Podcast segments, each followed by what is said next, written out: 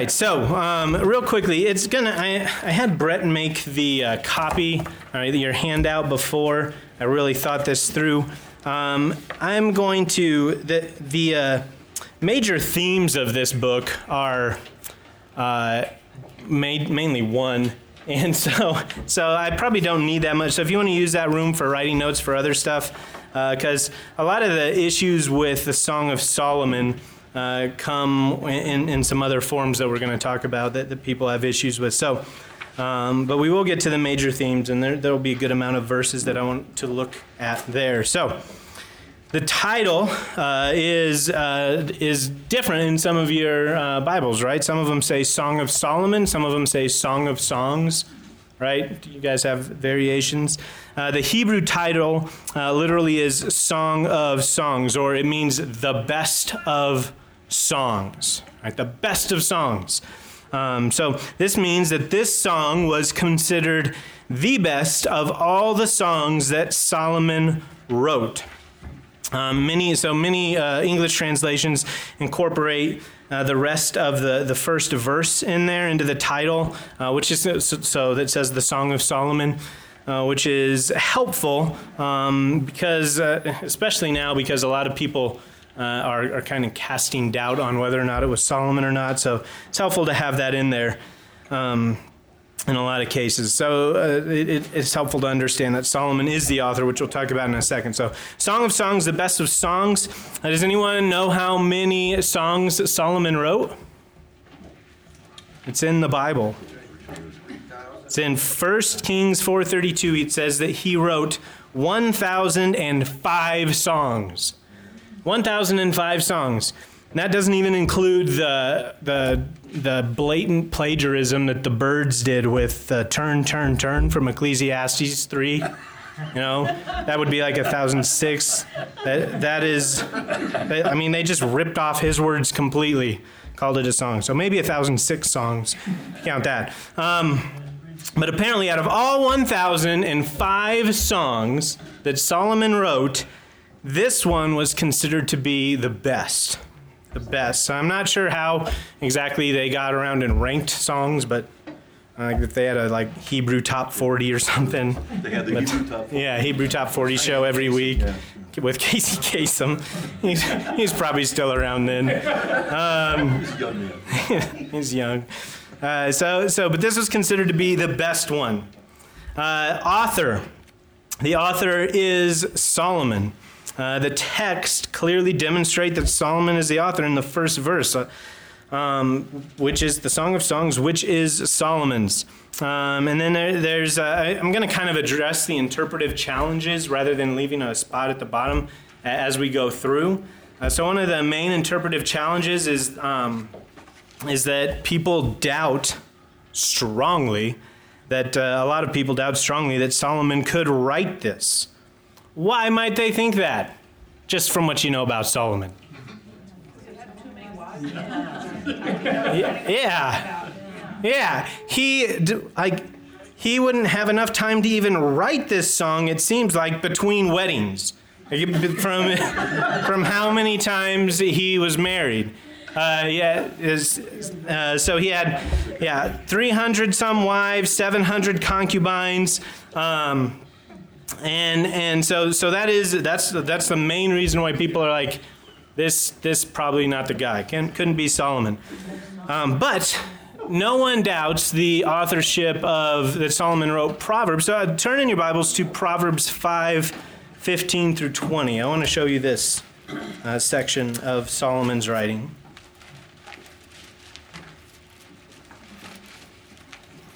Proverbs 5 15 through 20.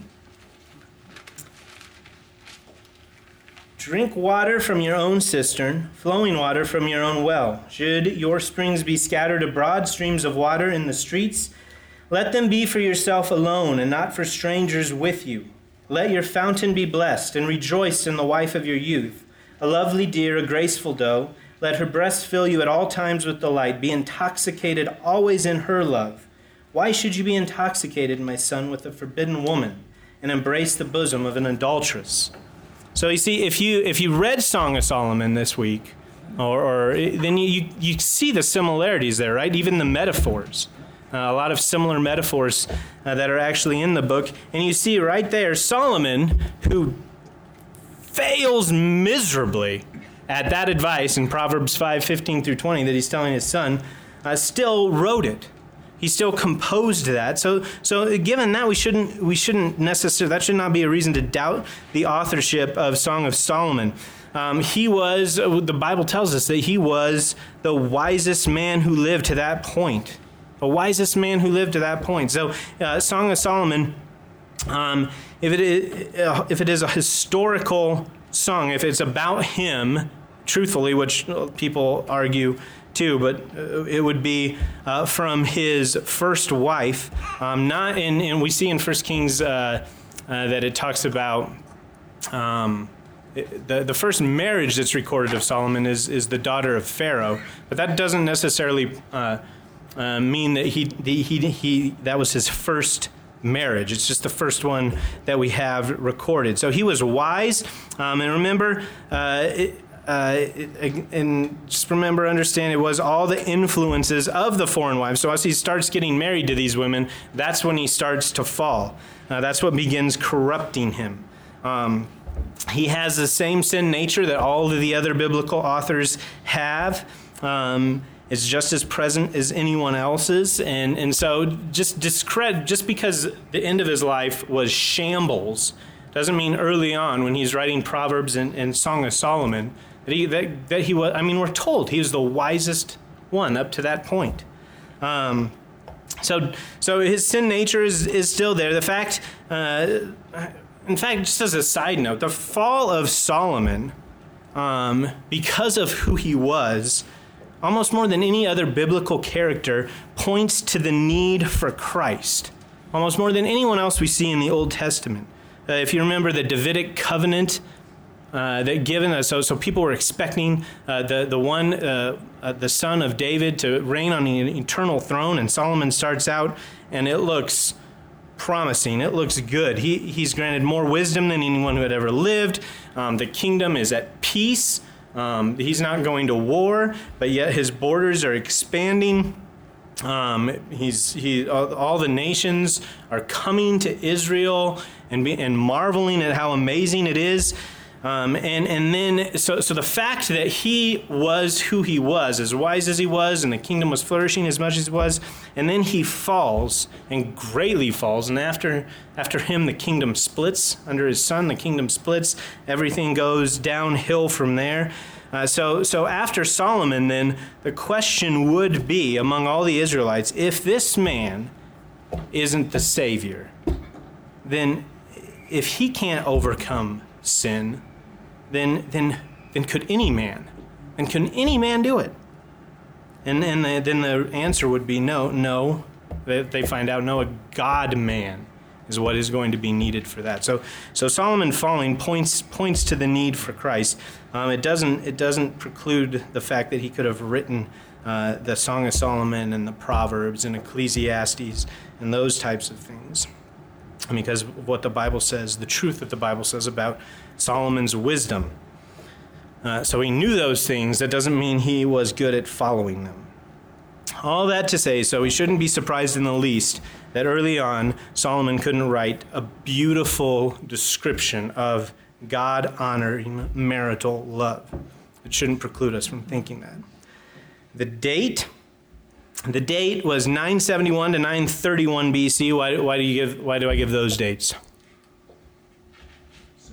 Yep, those were the 40 years Solomon reigned. Uh, so again, I, I, would lean more towards thinking it's it's 971 ish. Um, and then there's there's people who question this and, and who try and say it was written way way later, but that doesn't make sense contextually because if you go through it, like, there's all of these like metaphors that are, are, things that we don't get because a lot of them are talking about stuff that's specific to the land of Israel. And in particular, he mentions um, places like Mount Hermon and Tirzah and Shunem and Mount Carmel. And these are all places that would, that would have been in the northern kingdom once Israel split. Um, so, so it wouldn't be the, the picture is of a unified Israel. There's no, there's no hint of, of Israel having been split at the time. So, so it's, it's very, um, uh, it, it really points to the fact that, that it had to have been during Solomon's reign that it was written because of the, all, all of it was connected. Um, no, the, no one was, uh, the, the northern kingdom sites, as well as Jerusalem and other places in the southern kingdom, all part of the description uh, that's given. All right. Purpose. The purpose of the Song of Solomon is this the marital joy experienced by the man and the woman is celebrated.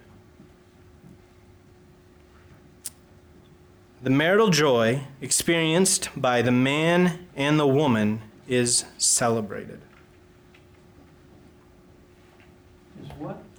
Celebrated. The marital joy experienced by the man and the woman is celebrated.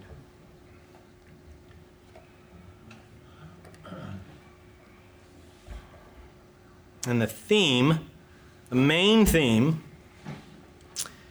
is romance.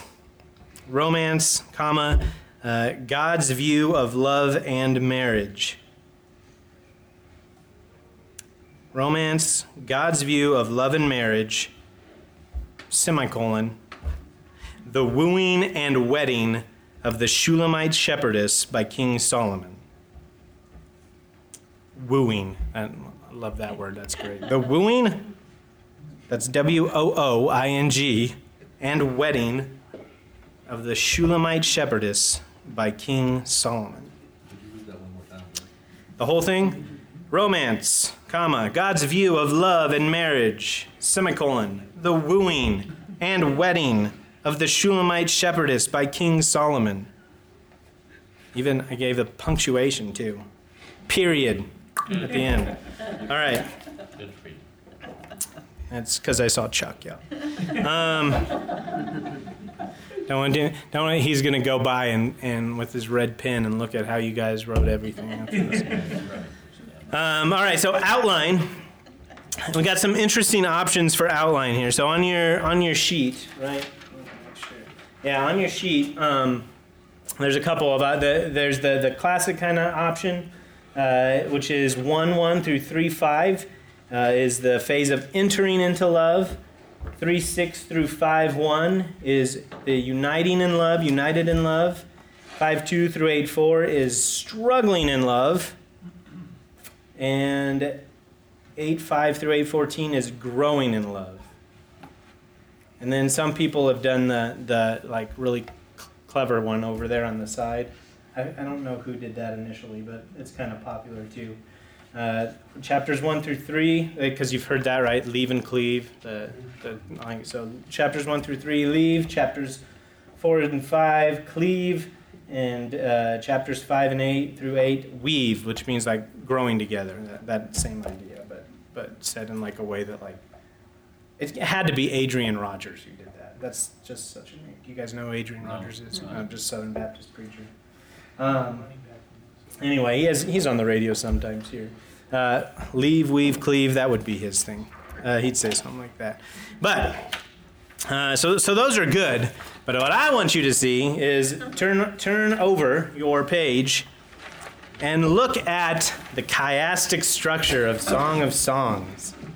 It's awesome. Um, it is complex and it is it's amazing uh, how, how this how this works like this, and it's something that you should not feel bad if you've never ever noticed while reading Song of Solomon, because it's not like you're like, oh that one five through seven that sounds a lot like eight ten through twelve. Like no, because usually when you're reading Song of Solomon, you're just kind of embarrassed and you're just trying to get through it and like oh my goodness. Uh, he's like, it comes up in like in your Bible reading, it comes up in like July or something. You're like, okay, okay, uh, and and so so, but but it, it is good good godly men have studied it and, and found the chiastic structure, which is very common, and I think Brett br- brought it out in Ecclesiastes last week too. Very common in wisdom literature, in poetry, in the Psalms. Uh, to see uh, things like this and to see, because this is how, so he explained it. Do I to explain it again?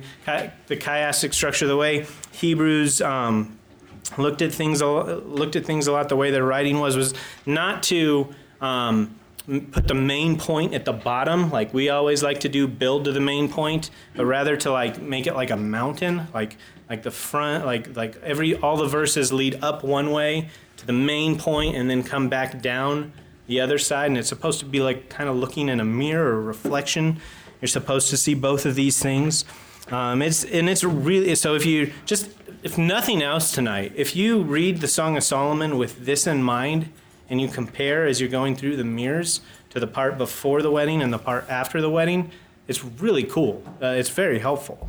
Um, so, uh, so, so the central point then you see is is right there uh, in the K. The L is the is the the marriage and the the wedding night, the wedding and the wedding night, um, and and so uh, I just want to show you this to dispel the. There's a lot of people also who thinks that Song of Solomon is just kind of a a collection of love poems, and we should just read it the same way we read Proverbs.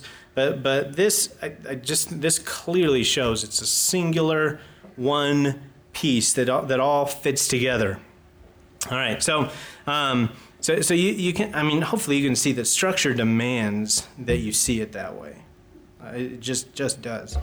Uh, and you go home and study it for yourself. I know you don't want to read it again, but go home and, and, and do that, and, and it, it's amazing how it comes alive. Um, now, one quick note I wanted to, I wanted to point out uh, before we go any farther is uh, the interpretation. Um, uh, on interpretation is, is the little parts in your Bible that say, oh, they're different. All of, all of the translation do it. But like ESV says she, others, he, and then some of them say, what, is, what do some of the other ones say? Um, uh, What? beloved, Beloved, my love, friends, friends. Yeah, so those are um, the, the places where it, it th- those aren't in the original text, right? The where it says she, others, she. Uh, if you could read Hebrew, um, then what what happens when you're reading Hebrew is it it identifies uh, gender and number just with the words, so you know if it's plural or singular just by um, the endings on each word and who it's addressed to and, and which verbs go to which people. Uh, we don't have that so much. Um, so the, uh, the, the, the English translators put this in here since it's part of not being able to read Hebrew so that we can kind of see where when, when the, the person who's speaking is, is changing. Um, but that's not in there originally. But you are intended to. That's not to say you're not intended to. You are intended to be able to tell that. You're supposed to be able to tell that, but since we don't um, read or speak Hebrew, we can't without these uh, without these helpful little um, parts here. That all that to say, all your Bibles have them divided up differently, uh, because there's a lot of places where they're like, ah, this is actually more. Uh, this this probably actually is uh, Solomon speaking and not the others. It's probably not not all like for the most part. There's a consensus of it, but in some of them, uh, you'll notice that they uh, that that they're they're a little different, um, based on whoever's doing the the translating. Uh, but for the most part, it, it, it's like that. So the only real way to, to to get an idea for yourself would be to learn Hebrew. Um, and then and then you have to tell people I'm learning Hebrew so I can read Song of Solomon better. No one wants to do that. Um, uh, I feel like I, I, I, need to, I feel like I'm bagging on this book a lot.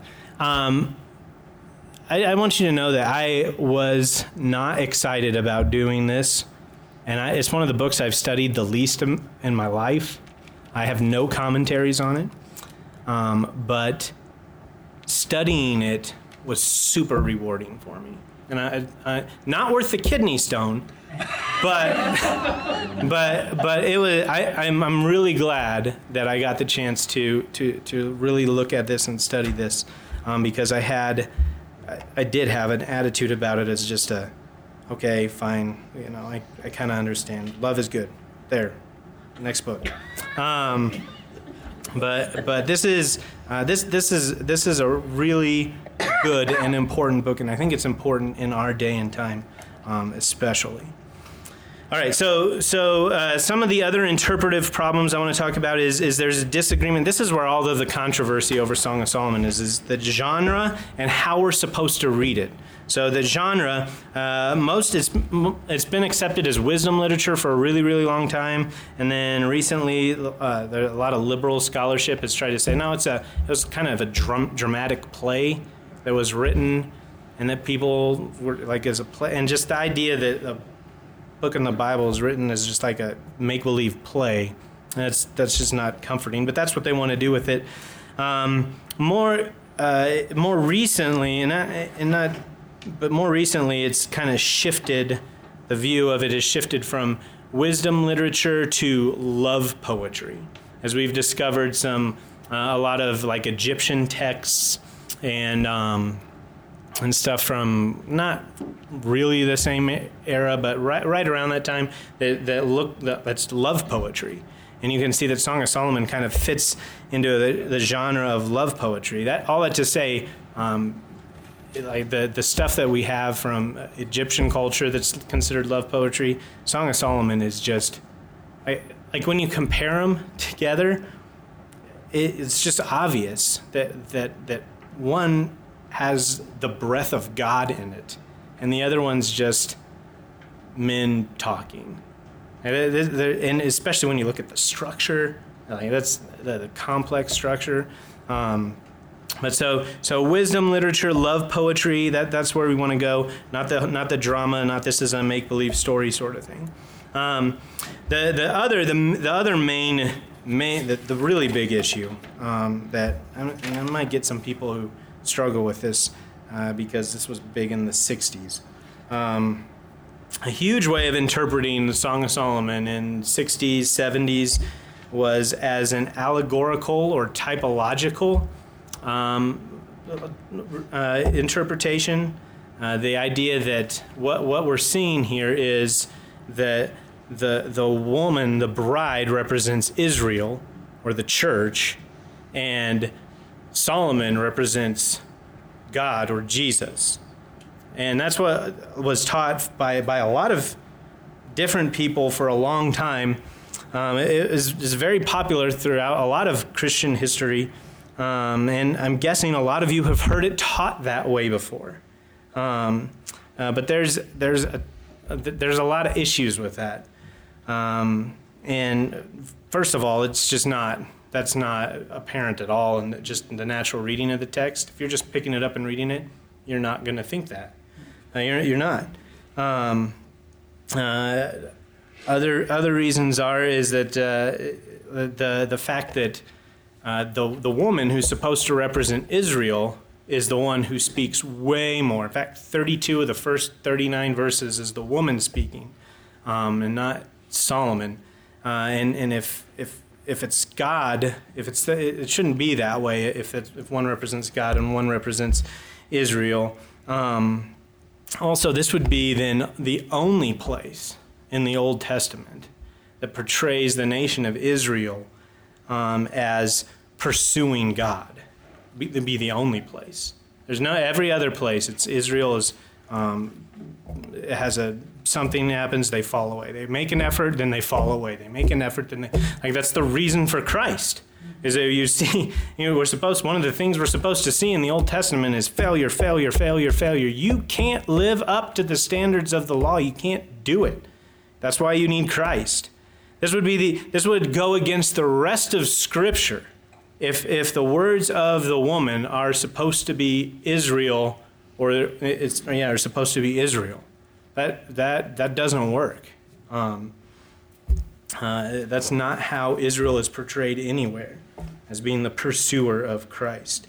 Uh, so so that that was a really popular and there's books on that and there's stu- stuff like that and and uh, um, you you can find a lot of that, but but it just um, and it what it comes down to is essentially people like trying to take a book that makes them uncomfortable and thinking, oh, God wouldn't be like this or say stuff like this. And um, even though God did invent sex, He did.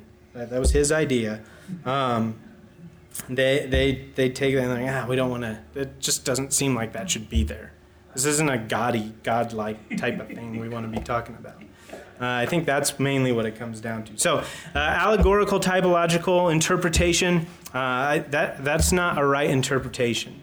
Um, so that, that that's a popular way to do it. There's a few others that have uh, just I kind of touched on it a second ago. The second one, a dramatic interpretation that sees it as a play with two or three characters um, playing it out. That's kind of a, a li- uh, liberal one. Uh, there's a historical interpretation, which is I think is kind of accurate, uh, which is the, the Solomon um, essentially um, talking about his his first experience in, in love, his first uh, his first wife that he surely forgot. Think how bad you know all the nice stuff she says. Think how bad she felt like 20 years after that. That's sad. Um, anyway, uh, so historical, the real story of Solomon's first marriage. Uh, there's a, there's a and, and now we're going to get into some more liberal views that are uh, it's a cultic.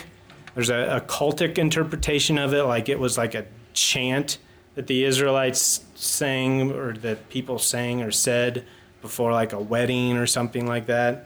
Um, there's one view that, that holds that it's a funerary of you, meaning that you did it at funerals. You read Song of Solomon at funerals. They connected it to 8 6 to try and make it joyful. How embarrassing would that be?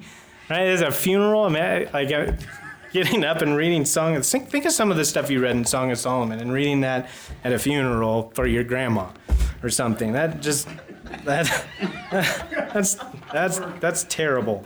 Um, yeah, or leave that. Just just do that to someone. Like leave that in instructions for your will. When I die, I want my son to read Song of Solomon out loud at the funeral.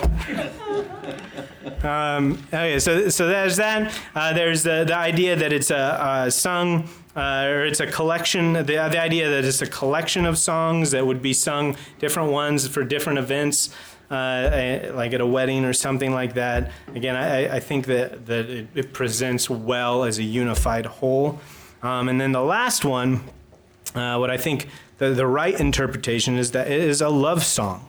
One singular song, not a collection, um, historical, true, uh, but a love song nonetheless. And that's and I think that's where most, uh, in case you think I'm going out on a limb, that's that's where most uh, conservative scholars camp on. That's where they. That's what they believe. Uh, just just so you're not just thinking I'm out of my mind or something. Um, but uh, with that said, though, I want to I want to also talk about the fact that. Uh, th- there's a variation of this right interpretation um, that, that I think needs to be avoided uh, because uh, the song uses a ton, just a ton of metaphors. Um, and, and, while it does clearly have to do uh, with sexual love and marriage, uh, it is not, while interpreting or teaching from this, it is not an excuse for Christians to violate Ephesians 4:29 and verses like that about no corrupting talk, no unwholesome talk coming out of your mouth. Um, when I was in seminary, uh, when I first started at seminary, there's this uh, pastor in Seattle uh, named Mark Driscoll. I don't know how many of you have heard of him.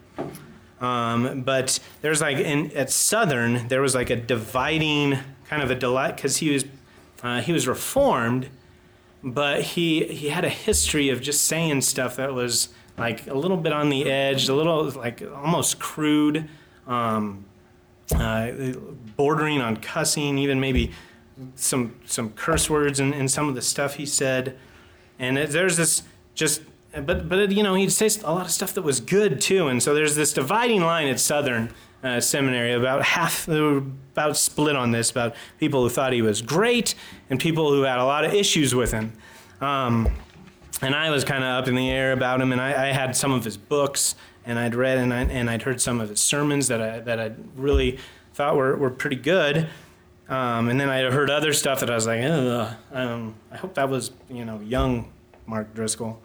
Um, but he came out uh, with uh, about a few years, a few years ago, um, or a few years into my seminary, uh, he came out with a sermon series on the Song of Solomon, and he, and he wrote a subsequent book on marriage, and it, he he used language that was so crass and so vulgar. Um, and there was all kinds of news programs. I saw him on several different news programs promoting his book. And the reasons the news programs were, were loving it is because um, what it was doing was it, it, he was like trying to show, or he was trying to show, it seemed like that Christians' ideas of, of sexuality isn't isn't that far from the rest of yours. Like he's almost trying to bring it in. The point, um, when the point of Song of Solomon is to counter the world's understanding of love and show them the love that God intended for in marriage. And it's drastically different than the world's understanding of love. And there's no way, no way that we should do what he was doing, which is taking this book and trying to show the world that we're, look, we're kind of like you guys. Look at this. We just believe in marriage, but we still believe. It is, is horrible. Um, and, and there's been other people who have tried to do that, that same type of thing. Um, but the Song of Solomon, uh, it, and that, I think that was like his last, like that. Then after that, it pretty much everyone was like, well, okay, uh, that we're and then he then he really fell off the edge uh, when he, he went to the Strange Fire conference and got caught lying on camera. Um, now he, he, he, wasn't a speaker at the Strange Fire conference. Um, let me make sure Travis organized that conference. he, he did not get him there. Uh, he just kind of showed up there and started causing trouble and got caught lying on camera, and then he was done. Uh, but I think he's popped back up in Arizona or something. Anyway. Don't, don't listen to him. Uh, Song of Solomon is a demonstration of God's view of love and sex that the world has taken and totally perverted. It's not us trying to, trying to say, hey, look, world, like reaching out an olive branch to them or something. It's not like that. All right. Um, all right, now we'll talk about major themes. So there's really one major theme, and it's love. Uh, uh, and, and, and specifically, I want to look at the terms my love, that, when, he's, when uh, Solomon says my love, and uh, the Shulamite responds by calling him uh, uh, his or her beloved. Um, so, so my love is the term that Sol- if you've not- noticed in there, it's the term that Solomon uses all the time to talk about her, and beloved is the term that she uses to talk about him. Uh, he uses the term uh, my love, which some, some of your translations say darling because that's terrible. That's like such a English word. I think some of them say that it's like an English word that just came about in the last 50 years or so that they they threw in there. Um, that's not that's not something. It's, my love is a, is a better interpretation. Um, and then so nine times by him, and beloved is used uh, depending on what you're looking at, 24 to 27 times by by the woman. Um, so, so I'll, we'll look at a few. I mean, there's so many uses. We're not going to go through all of them, but just a few of them, uh, just so you can see it. Um, in one nine, so in one nine, that's the first first time we see um, Solomon talking, uh, and, or in the first time we see him. I, he says, I compare you, my love, to a mare among Pharaoh's chariots. That's a compliment, right? Uh, it's a, it's a, he's, he's saying, no, you need to know this. It's not, it's Pharaoh's chariots, like, so it's a mare is a female horse. So the idea is like how a female horse would be received by a bunch of male horses leading chariots. Like going to get all the attention sort of thing. He's not, he's not saying, he's basically you stick out from the rest. You, he's not saying you look like a horse. it's not, it's not that, which it's kind of like that, but not that. Like there's other stuff. Like don't go, like do some of this stuff like you're beautiful, my love. If you're going to say something to your spouse, you're beautiful, my love. One, one of those things. Fairest among all, Lily. Don't say you look like a horse. Uh, yeah. All right. Um, but your hair is like a flock of goats. Hair is like a flock of goats. You might want to not use that one. That's not the prettiest. But uh, for them, you know, that's they don't have all of the like. There's only so much visuals, so many visuals they have. Uh, I, I've never actually seen a foot. Have you ever seen a flock of goats, Chuck? Maybe it's beautiful. Who knows? No? See, I haven't either. Coming down from a mountain, maybe it's a gorgeous thing to some people. I don't know. Um, 1 13 through 14 is the next is the place where, where we see uh, her say beloved. Like look in 13 and 14, my beloved is to me a sachet of myrrh that lies between my breasts. My beloved is to me a cluster of henna blossoms. Don't know what those are either. In the vineyards of Engedi. Uh, Apparently, I actually looked that up. Henna blossoms were a type of flower that was used for perfume. A lot of stuff in this was used for perfume, if that helps. Um, uh, but, but, but again, here she's saying, uh, when she's talking about that, is the, the closeness with which she holds him, right? The closeness with which he holds him. It's actually interesting because it's uh, that, if you look at the mirror passage in, in 8 6, um, oops. Like if okay, keeping the chiastic structure in, in mind. Eight six, you see uh, her saying to Solomon a similar thing. Set me as a seal upon your heart, as a seal upon your arm. That that same kind of idea of closeness to the heart. So that, that um, that's kind of cool. That's pretty cool stuff. Uh, a few more verses. That one fifteen. Um, if you look at 115, "Be- behold, you are beautiful, my love. Behold, you are beautiful. Your eyes are doves. That's maybe a better thing to say if you're going to use any of his compliments. Um, uh, you, you can't. That, that's a, that's a guy one right there. You're beautiful, my love. You're beautiful. I say the same thing twice. It's good. Um, your eyes are doves, though. Maybe we wouldn't think of that. Uh, beautiful is actually used uh, over ten times. Um, doves, you know, right? They because they still represent love, right? Don't they? Doves. Doves represent love. Uh, so he sees love in her eyes. Um, One sixteen. I want to explain this one. Uh, Behold, you are beautiful, my, my beloved, truly divine and delightful. Our couch is green. the beams of our house are cedar. Our rafters are pine.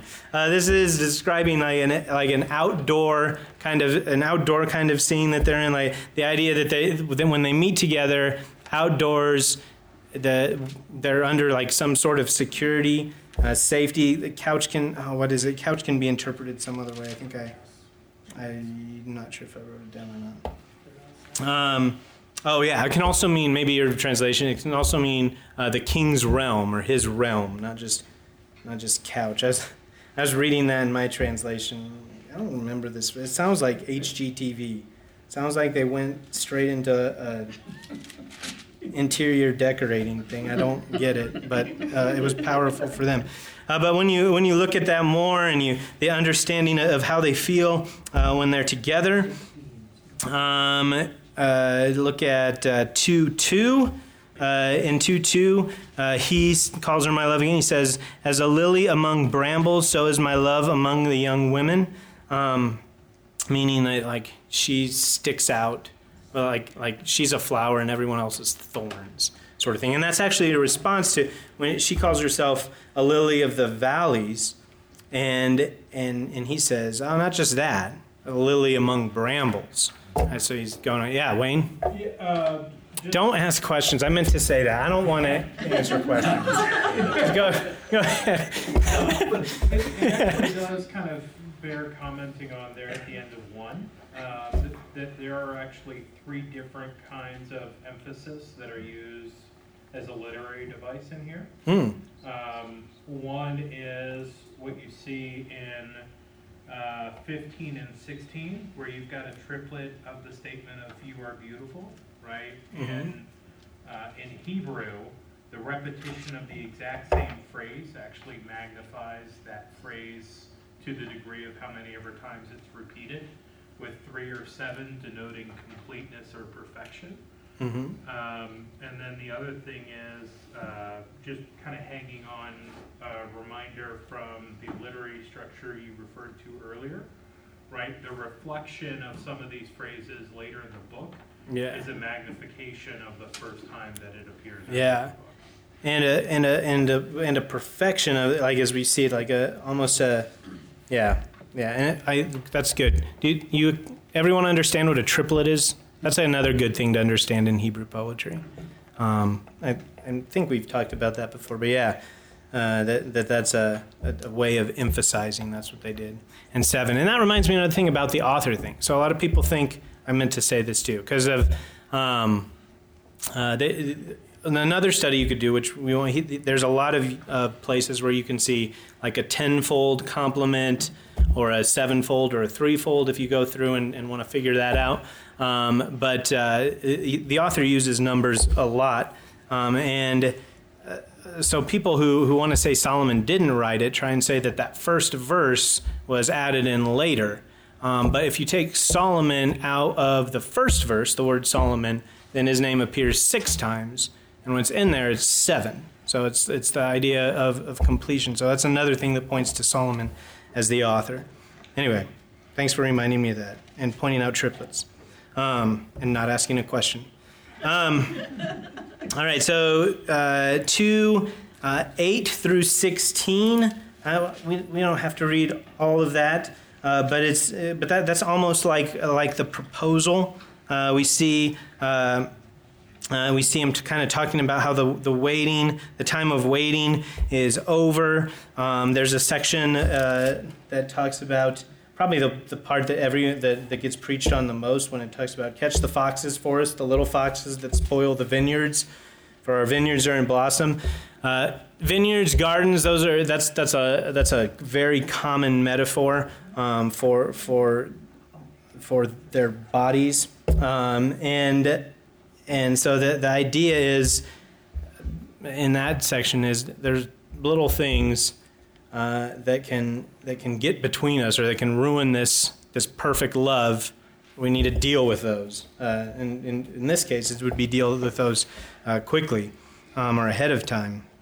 Uh, so, so there's that. In verse 16, I wanted to especially point out 16, uh, where she says, My beloved is mine, and I am his um, he grazes among the lilies. Uh, but that, that first part, my beloved is mine and I am his, uh, just because uh, that, that phrase, that's repeated in a similar way in two other places. Um, and, and, just kind of pointing to a monogamous commitment, like, like possession of each other, like ownership of each other.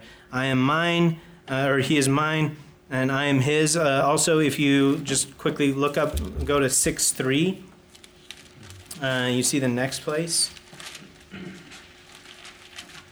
where it, says, where it says, I am my beloved's and my beloved is mine. What's the difference there between 16 and 3? 216 and 63. Do you see it?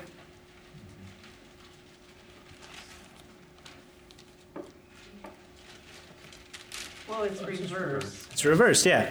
So, so it's reversed. So first, she starts out talking about uh, how how like what's most important is that he is is as hers, and then it goes to um, what, what's most important that, is that I am his. And then if you look at the last place where it is in 710 says I am my beloved's and his desire is for me. And so where she's completely out of it. So, so there's like a progression there again with the triplets. Uh, you see, and it's kind of a progression, an, an uh, emphatic progression showing uh, where love goes from the place where it's what's most important is that, that, that he's mine to what's most important is I'm his, but he's still also mine to the, the important thing is that I'm his and that his desire is for me.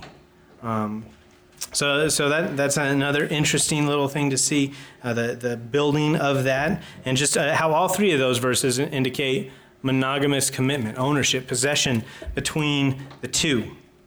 Um, uh, let's see.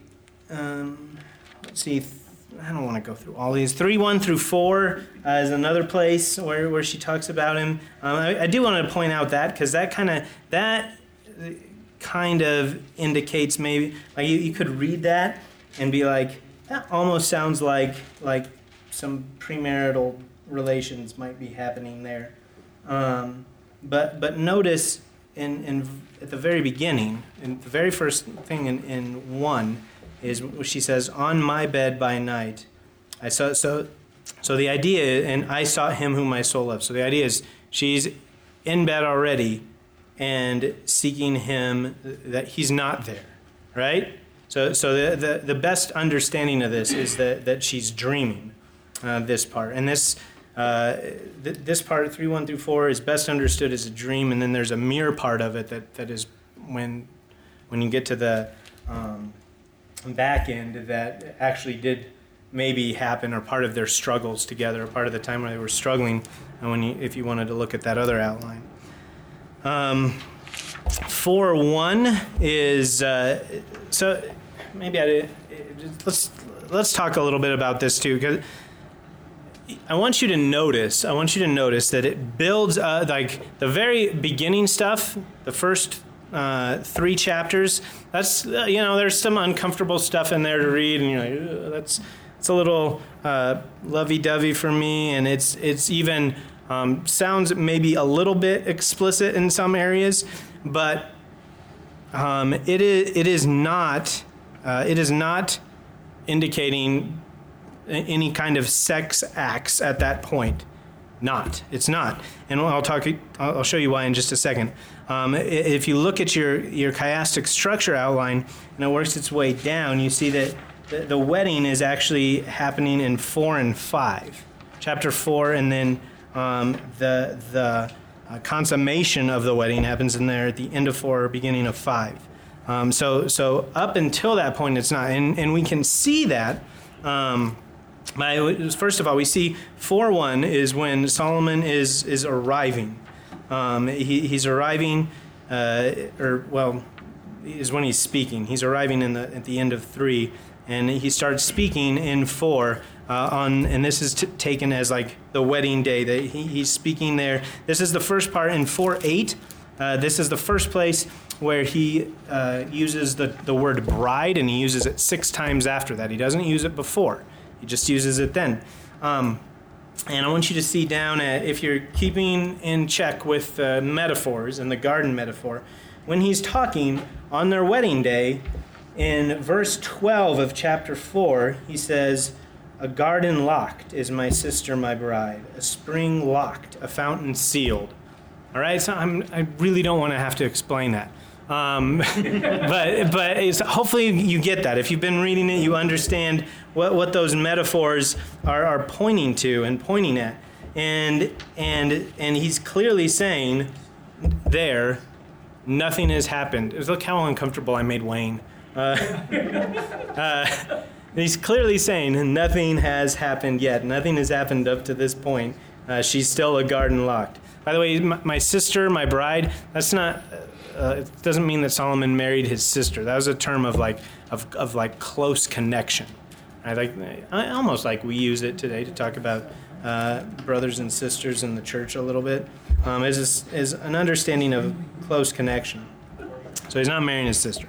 Um, uh, so th- there he's arriving, and then there's a bunch of other places. Right? There's a bunch of other places you can you can look up where they say "my love" and "beloved," and where they talk about love. You can see that everywhere.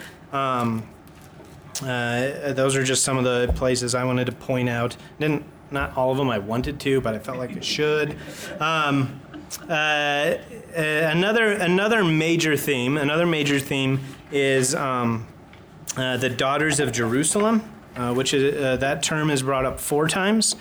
Uh, it, really, the first one is the major theme, and the other ones are the kind of major themes. Okay, it's it's really tough to say any of these other ones are are, are as major as the first one.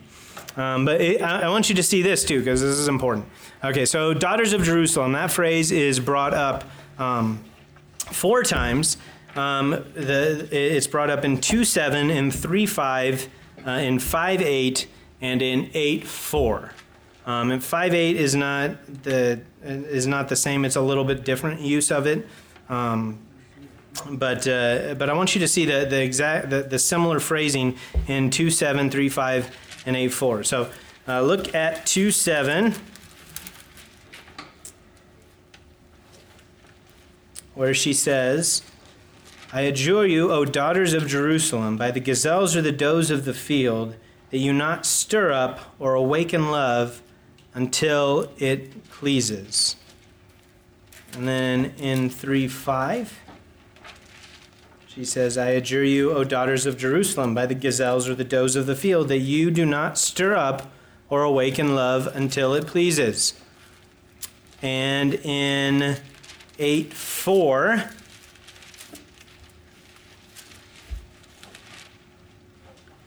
I adjure you, O daughters of Jerusalem, that you not stir up or awaken love until it pleases. Uh, now, 5 8, again, is uh, like, why would they, why would she say it again in 5 8 and not use, uh, not like 5 8 says, I adjure you, O daughters of Jerusalem, if you find my beloved, that you tell him, I am sick with love. So that's during the part where, where they're separated uh, after the marriage. Uh, not like divorce separated, but like they're longing for each other as they're apart. Um, why wouldn't, and Wayne gave it away, why wouldn't, why, why would they not emphasize it there in 5 8 and only do it in the other three times? Because they want three. Yeah, because they want three. So, so it's to showing an, an important point. Uh, it, it, points out again the fact that th- this phrase, um, do not stir up love until it pleases, or uh, if you have an HCSB or some other ones, it says until uh, the appropriate time. The, the idea is, is chastity, right? It, which is like you read Song of Solomon, like, what? That's not what Song of Solomon's about. But it is. Um, it's a main point. It's a, it's, it's, it, it is emphasizing overall marital love and, and, and, and the, the closeness and, and what it should look like and the way the husband and the bride should see each other. It is emphasizing that, but, but it is warning. Um, it, it, it does go out of its way to make sure you know this is not just a hormones gone crazy kind of thing. This isn't, and it's, it's not Romeo and Juliet type of, it's not, this is love that's under control. It's under control. So, so, so see that. Notice that the, the, why that might be in there and why it's like that. Um, it's not an accident that it's in there three times like that. Um, so another, we won't go through all these, but but clearly you saw the the garden. Uh, that's a uh, garden, garden metaphors, gardening, vineyards, uh, those types of things. Um, almost never actually referring to gardening, uh, but but those are th- those are in there a lot. Um, uh, the king or Solomon, like I said, Solomon is mentioned seven times. His name is seven times, and then another four references to to the king. Uh, so so those are some other things that that are in there quite a bit. I've gone for an hour. I didn't think this would go that long. Um, uh, and some other things that I want to then show you and point out also, because uh, usually we take a lot of time on the major themes, but right, you guys got the major theme, right? We don't have to. Okay. Um, eight, eh, six through seven is, I think, important to point out to you because a lot of people uh, consider that little passage um, as the. I saw this in several uh, study notes. They, they said this is like the First Corinthians 13 of the Old Testament. Um, and you can kind of see it in there, right? Set me as a seal upon your heart, as a seal upon your arm. For love is strong as death, jealousy is fierce as the grave. Its flashes are flashes of fire, the very flame of the Lord. Many waters cannot quench love, neither can floods drown it. If a man offered for love all the wealth of his house, he would be utterly despised. Um, so, and this would, by the way, be more appropriate to read that at a wedding than 1 Corinthians 13, which is an, is an admonition for loving everyone that way. This is a little more specific, just in case you, you wanted to do that for your wedding. Um, I won't. If you read 1 Corinthians 13 at your wedding, I'll be secretly groaning. Um, it's a good passage, but it's just should know that's about the how we're supposed to love each other, love each other as a church. All right. Um, sorry. So, so you see, like at least at least four things in this little in this little set of verses, in these two verses uh, about love. We see that that love uh, is as is as uh, like it, the comparison to death isn't meant to be morbid, um, but it, like the power that it has, the same power that death has over life. That's the type of power that that love is supposed to have. That's the type of strength it's supposed to have. Um, it, it's, it's, as, it's as intense as fire, as the flame of the Lord. This is the, where the Lord's name is, is mentioned in here in this passage. So it's going to, the, the flame of the Lord, the fire of the Lord, when, when God appears to Israel as, as a flame, as a fire. So there's, a, there's an implication of, of uh, comparing it or connecting it to the glory of God, the glory of the Lord. Um, and then we see uh, waters can't quench it, floods can't drown it. It's it, the idea is it's it is um, it's supposed to be invincible. It's supposed to be unquenchable.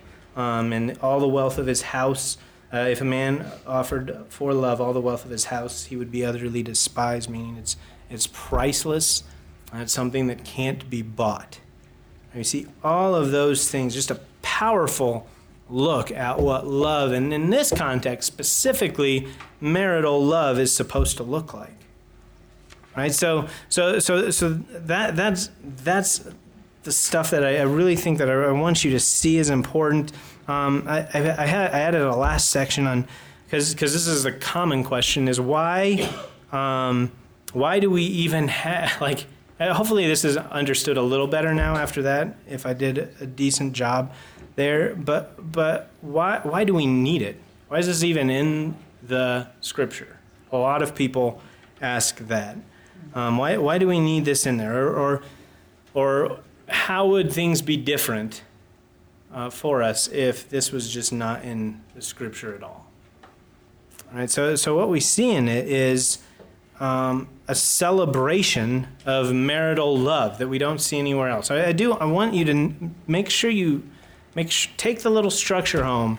Understand that it, this is definitely talking about marriage, about what love is supposed to look like in marriage, um, and when when the consummation of marriage is supposed to happen.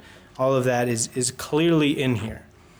Um, it, it it it using um, vivid pictures it does it, it points to the sanctity of a monogamous marriage more than almost anywhere else in the Bible that you that you could imagine. It's, it it vividly pictures it, uh, the sanctity of marriage, the uh, the monogamy of marriage. Um, it, it, reminds us in a way. So so we're told in other places that that marriage is a gift, right? That it's a gift from the Lord that that shouldn't be despised. Um, but here, we're, we're we're shown like like in bright colors that, that this is a it's a wonderful gift. Uh, it is one of the it's it's one of the greatest gifts that God can give. Not the greatest. A relationship with him is the greatest and marriage isn't as Paul demonstrated isn't necessary, but it is it's a, it is a wonderful gift and it's one of the greatest gifts and and just the fact that there's a whole book of the Bible that's overall purpose, uh, think about this the overall purpose of this book isn't necessarily, uh, isn't, pri- I shouldn't say necessary, isn't primarily about God or his character. Um, it, there, there's not another book where you, can, where you can say that. If you go back through your Route 66 study and look at all the, the, the purpose statements for all of them, um, uh, this one, it, it is about God, but it's about God's view on this one subject. It, should help us to see just how important marriage is, and, and, some, and, then, and subsequently, then it should show us how important it is for protect, to, to protect this view of it, to protect this view of it. It should cause you to ask you questions that, that like, like okay, what is. Um, you know, what, what is getting in the way of me seeing my spouse like this, right? What, what am, maybe, you know, what's, what's in the way? Maybe I need to stop focusing on so many brambles and see, just look at the lily. What's the deal? What's your issue? Why, what, what's standing in the way of viewing your spouse like this? Um, also, having a clear understanding of Song of Song, Song of Solomon, helps us to better understand passages like uh, 1 Corinthians 7, 3 through 5, where, where, where Paul lays out the mandate. If, if you're married, um, uh, that your, your body doesn't belong to your wife, and and your wife's body does or your your body belongs to your wife and your wife's body belongs to you. It's not just yours anymore. And and he just makes that statement really quick and so a lot of people get a, are offended by that when they hear that the first time. But then you you pick if you picture that in here, if you look to this and, and you hear that verse in the context of this, you're like, "Oh yeah, that makes a lot of sense. That is that's right on. I can see that now. And it helps us better understand. Turn turn to Hebrews 13:4. Since we have tons of time.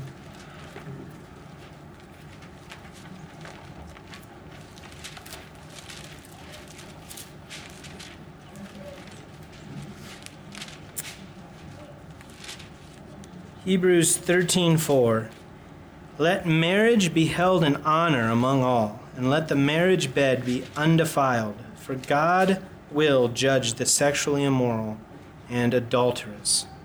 So, so a verse like that, it gives it gives just so much more color to, right? It, it helps us to like. This is of course, of course, it should be honored. Of course, it should be um, held in honor among all. Of course, the marriage bed needs to be undefiled because of because of this, because of what we read. Um, under an understanding of this, it, it, it's something a better understanding of of God's view of marriage is something we just desperately need in this culture. I mean, they, they need to they need to know they need to see that when when like we get drawn into seeing their movies, the world's movies that that depict love and romance and stuff, and even maybe we even cry or weep because we see glimpses, glimpses of this. Right? We see we maybe cry in one of those movies because we see just the tiniest bits of, of what of what it's supposed to be. Um, it's it's a shallow, uh, sad kernel of what God intended it to be when you look at Song of Solomon and what it means for, for these two people uh, to, to come together and to be one and to, and to love like this.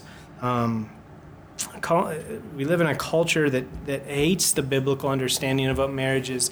Um, and in fact, if,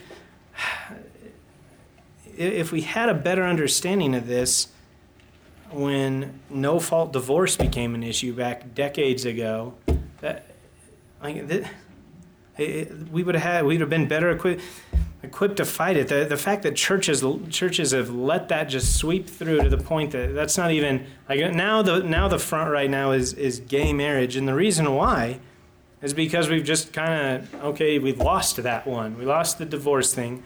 Um, boy, if if we could recapture this view, if, if the world could see this in us and in in our marriages there would be something attractive about it to them, but also repulsive. The, the monogamous commitment is not. Had we, I am firmly convinced that if divorce weren't a thing uh, now, if divorce was morally reprehensible, um, uh, homosexuals wouldn't want any part. They wouldn't be battling to be married. They wouldn't want that well, I don't want to. I don't want to be locked into a commitment for the rest of my life. They only want it because it's it's still it can be seen as temporary in nature now. It doesn't have to be seen the same way. And there's legal benefits. And there's legal benefits. Um, if it wasn't for those things, uh, that's why having a, a better understanding of this book, an understanding of God's view of love and marriage um, is very necessary. It's very necessary for us as we go about in this culture where marriage is no no one gets it, and even Christians are uh, struggling, like letting like just like Travis is always illustrating. It's it's the culture we live in. It's the air we breathe. Like a fish in water doesn't know it's wet.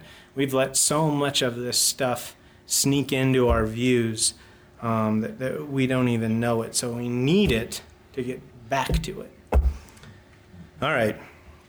Does anyone have any comments? No questions. or things that, yeah, or things that they've noticed? All right, if you have a question, I can maybe try and defer it to Mark. It's fine. Not a question. Okay.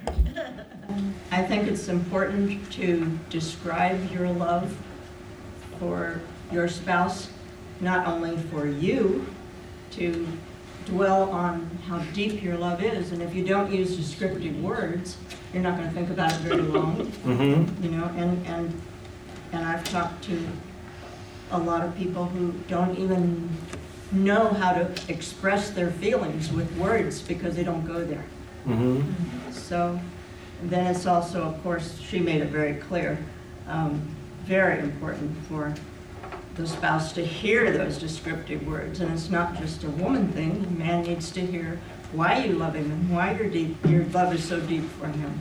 Mhm. And I think it helps bond. And then um, one other comment that, um, in that one section where she mentioned he's not looking after other women, well, he doesn't have the deep love if he's looking after other women all the time. So Mhm. he, he needs to stay Yeah. focused. Yeah, the point is, like, like you're supposed to read this and be like, that's how I want to see my spouse. That's how I want us to see each other. So if it's not, if we're not seeing each other like that, what are the reasons? What are the reasons for it? We're not goat herders. We've never seen the beauty of a flock of goats, so we can't. Don't don't know that. It's got nothing. Yeah, it doesn't either. So if the beauty, or you're saying that, saying all that um, expresses how deep the love is, how the heck do you go and marry 700 other women? Because he's a sinner. So doesn't that kind of like substantiate the fact that marriage and love takes constant dedication and work? Oh yeah, And at good. some point, he let it go? Yeah, yeah. So it's just it's it's not enough. So so using Song of Solomon and then Solomon's life help you realize that it's not enough for just eight chapters of this in your marriage. It's got to be constant and steady. Well, It does sound like you had a song for each one, though. You have seven and three, and then you have a thousand songs. so- Hey, that's I wonder if that's it. So I think, as I'm listening and reading this, I'm noticing that these nice comments are very good to say. So I'm wondering, from the pulpit, when you said it was your wife's birthday and she got even more beautiful this year, how'd that go for you? She like that? She was embarrassed by that. That sounds But- very Song of Solomon-esque. They, they, yeah, I didn't. Yeah, You should write a talk song. about her. Yeah, yeah. No, that was actually before I read this. Now I've got all kinds of descriptions. Wait till announcements this Sunday. No, no. I'm not going to be here this Sunday. It's a high bar for Brett now. Did you have your hand I think Travis has taught us a little bit that, uh, you know, biblical language is extremely important in everything that we do. And we ask the question sometimes, why is, why is this book of the Bible in the book, in the Bible, you know? And I think that this, with the, if we don't fill our hearts and our minds and our, and our, our mouths with the words of the Bible, we'll, the, we'll fill them with the words of the world. Mm, And so I think it makes, it makes it very valuable and very important. that's great. And uh, Kate's teeth are a lot like sheep, so. And not one's missing. A full flock. There you go. Oh, look, it worked. She's happy. It's one of the verses says that. All right. Anyone else? Anything Well, else? One thing I noticed is, you know, in the Bible, adultery and sexual promiscuity are equated with our uh, going after other gods and all that. And, and it's, and all of that is so talked about so much because men, men, people do that wrong so much. It's neat to see it done right at one place, and the contrast is huge between doing it wrong and doing it right. Yeah. And I, and I like that about Song of Solomon because it does have that contrast that that it is a gift that God has given to men and women, and it is to be celebrated, and it's, and it's awesome. Mm-hmm. And it's like in, it, it's counter again counter to a culture which teaches that that the exciting thing is the thing that's kind of wrong or kind of risky. That's the exciting. That's what the exciting love stuff is. Um, the you know the first parts of a adulterous affair or something like that. And and that that's not what this like. It's better to be to, to constrain yourself until the appropriate time and it's better that way and with one person. Who else? Yes, Mother? Um, I've seen books about that this is an allegory between God or the church and Christ or God. and- Were you not here for the beginning?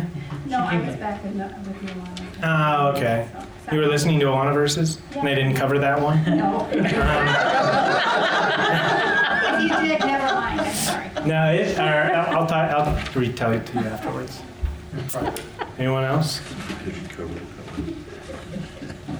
I think, can I just say, I think too that it's good because even within a marriage, that outside world can influence how you think excitement should be or not be. Yeah. And I think as, as we're training younger women, you know, there's, there's so many self-help books out there that are not Christian that can really skew your marriage if you're not mm-hmm. looking what Solomon did. There's so many Christian marriage books.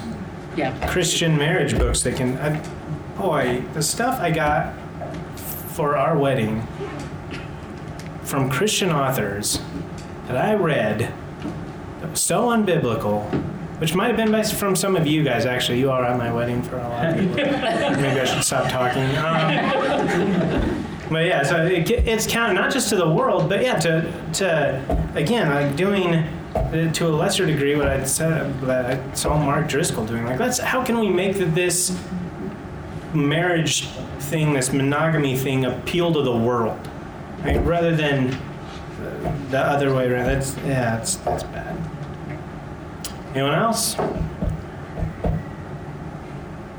All right, I will close in prayer. And then we'll have like 10 minutes. 10 minutes for you guys to sit in awkward silence or talk about what you learned. All right, dear God, thank you so much um, for this time. I, we do thank you so much for this book. Um, thank you that you included it in here, uh, that, that uh, to, to help us avoid confusion of what you want from us, of what you what what marriage should be like, uh, what love in marriage should look like, um, the uh, the appropriate use of sex, um, all of those things. Uh, God, that you've given that to us. So, uh, and on the other hand, on the, on the other side of that, so that we're not, uh, and the world is not without excuse when they uh, sin against it. I pray, Lord, that we would go out, that we would be a people, that we would be a church um, uh, that runs countercultural, that uh, the marriages in this church um, would be a light in the darkness, that they would truly be representative of what you have shown us, uh, that you want marriage to look like, and that marriage is best as. Um, I pray that we would show that. Um, and and uh, and I ask all of these things um, in Jesus' name. Amen.